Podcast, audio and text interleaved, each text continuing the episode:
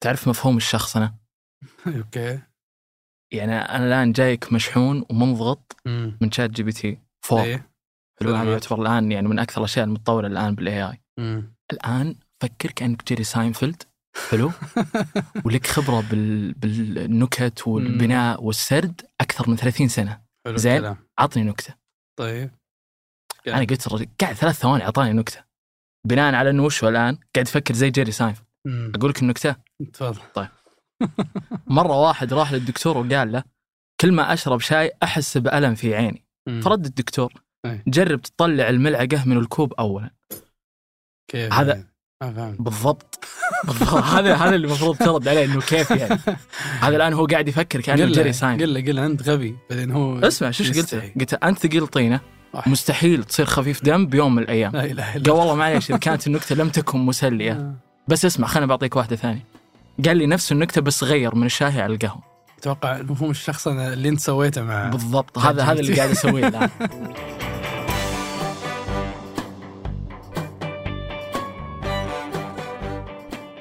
هذا بودكاست الفجر من 8، بودكاست فجر كل يوم نسرد لكم فيه سياق الأخبار اللي تهمكم. معكم أنا محمد الفوزان وأنا فارس الفرزان.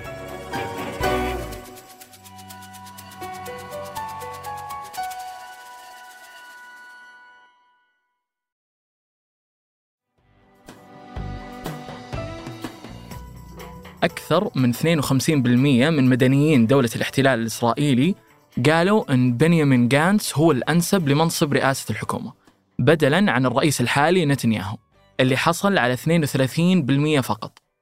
ويمثل اختيار غانتس أو بني غانتس حسب شهرته عدد من الأهداف اللي يحاول جيش الاحتلال استرجاعها الفترة الجاية بعد ما بقى نتنياهو يشكل تهديد وجودي عليهم. أولاً نحتاج نعرف وش الأشياء اللي يحتاجها جيش الاحتلال بشكل عاجل عشان يحافظ على وجود المستقبلي. على المستوى المحلي تحتاج البلد إلى وقف الحرب أكثر من فلسطين لعدة أسباب، أهمها توقف الخسائر البشرية اليومية بالاشتباكات مع جنود حركة حماس وغيره، ومحاولة استرجاع الرهائن اللي أعلنوا أنهم وصلوا إلى 136. الحركة الاقتصادية للبلاد تخسر بشكل كبير نتيجة توقفها، وذهاب أكثر العاملين للمشاركة في الحرب. تسببت كل هذه الأشياء في غضب شديد في الفترة الماضية وفي احتجاجات كثيرة لإعادة الهدوء للسكان والخوف من المستقبل اللي ينتظر الجميع بعد الحرب. أما على المستوى العالمي تحتاج دولة الاحتلال لوقف الحرب نتيجة إدانتها العالمية بعد ما أثبتت الاستطلاعات أن فلسطين قدرت توصل للعالم هذه المرة أكثر من أي مرة الجرائم اللي تستخدمها في حق المدنيين والمسلحين. كانت آخر الخسارات هو محاولة دولة جنوب أفريقيا إدانة دولة الاحتلال بارتكاب جريمة إبادة جماعية، ووجدت دعم عربي وعالمي في هذا الأمر.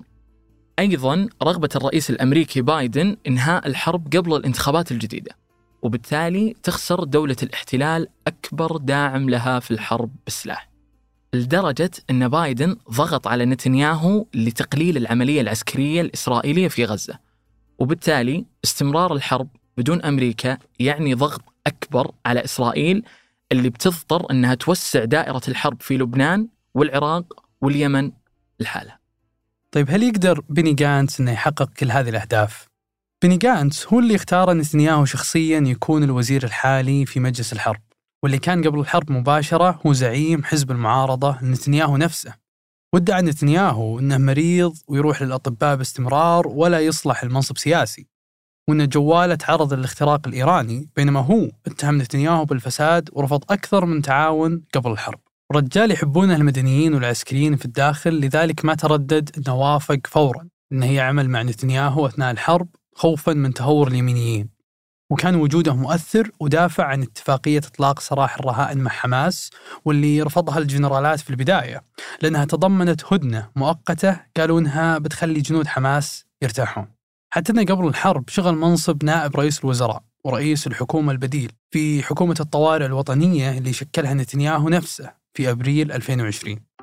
بالتالي كانت سياسته المعارضة لنتنياهو في نفس الوقت محاولة التوافق معه سياسياً تؤهله كبديل مبدئي جيد. وأساساً انضم غانتس إلى قوات الاحتلال عام 1977، تضمنت مهمته الأولى أن يكون جزء من الفريق الأمني المسؤول عن زيارة الرئيس المصري أنور السادات لإسرائيل، وكانت ترقياته سريعة، فهو شارك في العدوان على لبنان عام 1978 وكلف باستعادة الأمن في مدينة الخليل في الضفة الغربية بعد مجزرة الحرم الإبراهيمي، ثم أصبح بعد ذلك قائد قيادة المنطقة الشمالية، وحافظ على علاقات ودية مع أغلب مستوطني الضفة وكبار المسؤولين في السلطة الفلسطينية، واللي هو ما عرف يسويه إلا قليل من السياسيين غيره.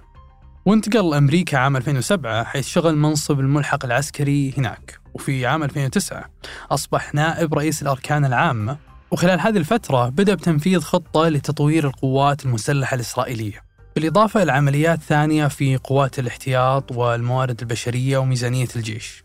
بعدين صار رئيس هيئة الأركان العامة ورقوه إلى رتبة فريق.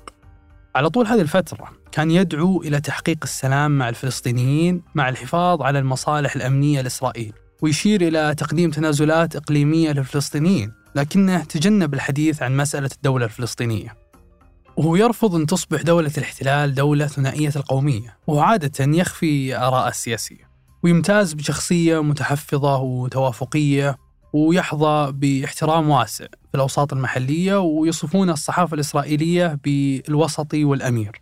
بالرغم من كل هذا فإن ما نقدر نعتبره الاختيار المثالي عموما أو الرجل الطيب اللي ينصف الفلسطينيين، فهو أيضا قاد العدوان على غزة في عملية عمود السحاب في نوفمبر 2012 والجرف الصامد في عام 2014 واللي استشهد خلالهم الآلاف. وتباهى غانتس في تسجيلات مصورة بعدد القتلى الفلسطينيين والأهداف اللي تم تدميرها تحت قيادته، ويقول أنه استهدف حوالي 1500 شهيد في القطاع، لكنه يظل الاختيار الأمثل لدولة الاحتلال الآن.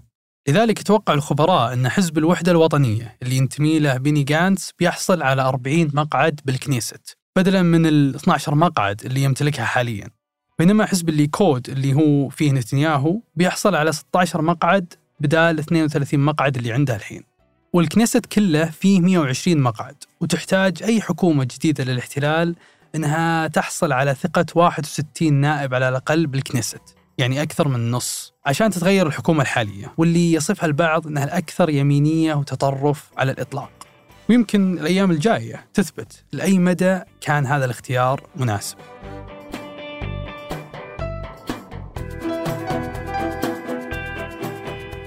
وقبل ننهي الحلقة هذه أخبار على السريع.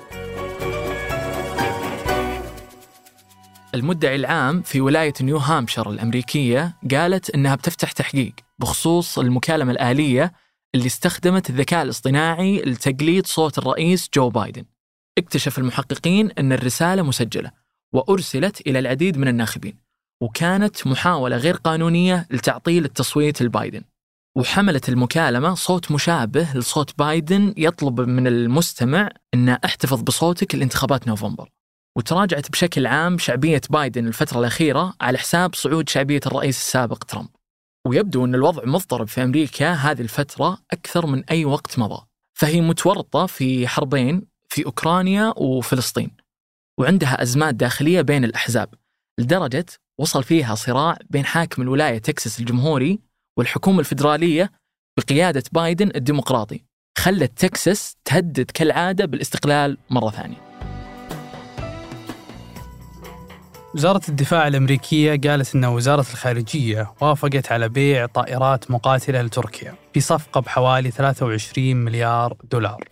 وسهلت أمريكا بيع طائرات F-16 لتركيا بعد أيام قليلة على توقيع تركيا العضوية السويد في حلف شمال الأطلسي الناتو. وكان الرئيس التركي أردوغان تراجع عن رفضه لانضمام السويد للحلف في يوليو اللي راح، ثم أرسل الشهر الماضي مسودة الموافقة للبرلمان التركي.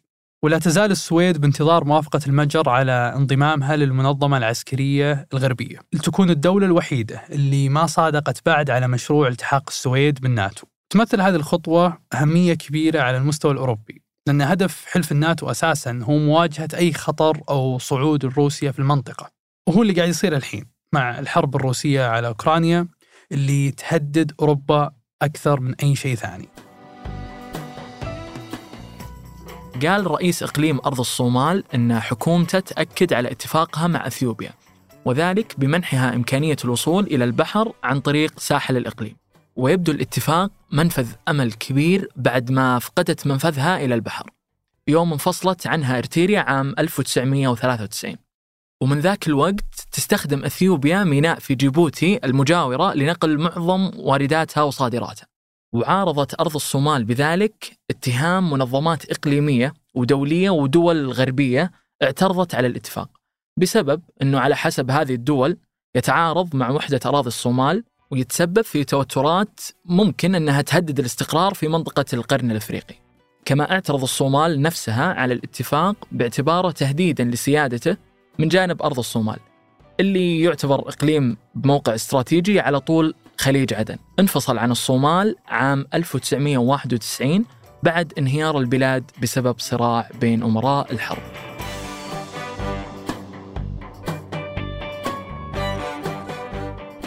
أنتج هذه الحلقة حسام الخولي، وقدمتها أنا فارس الفرزان، وأنا محمد الفوزان، وحررها تيسير قباني. نشوفكم بكرة الفجر.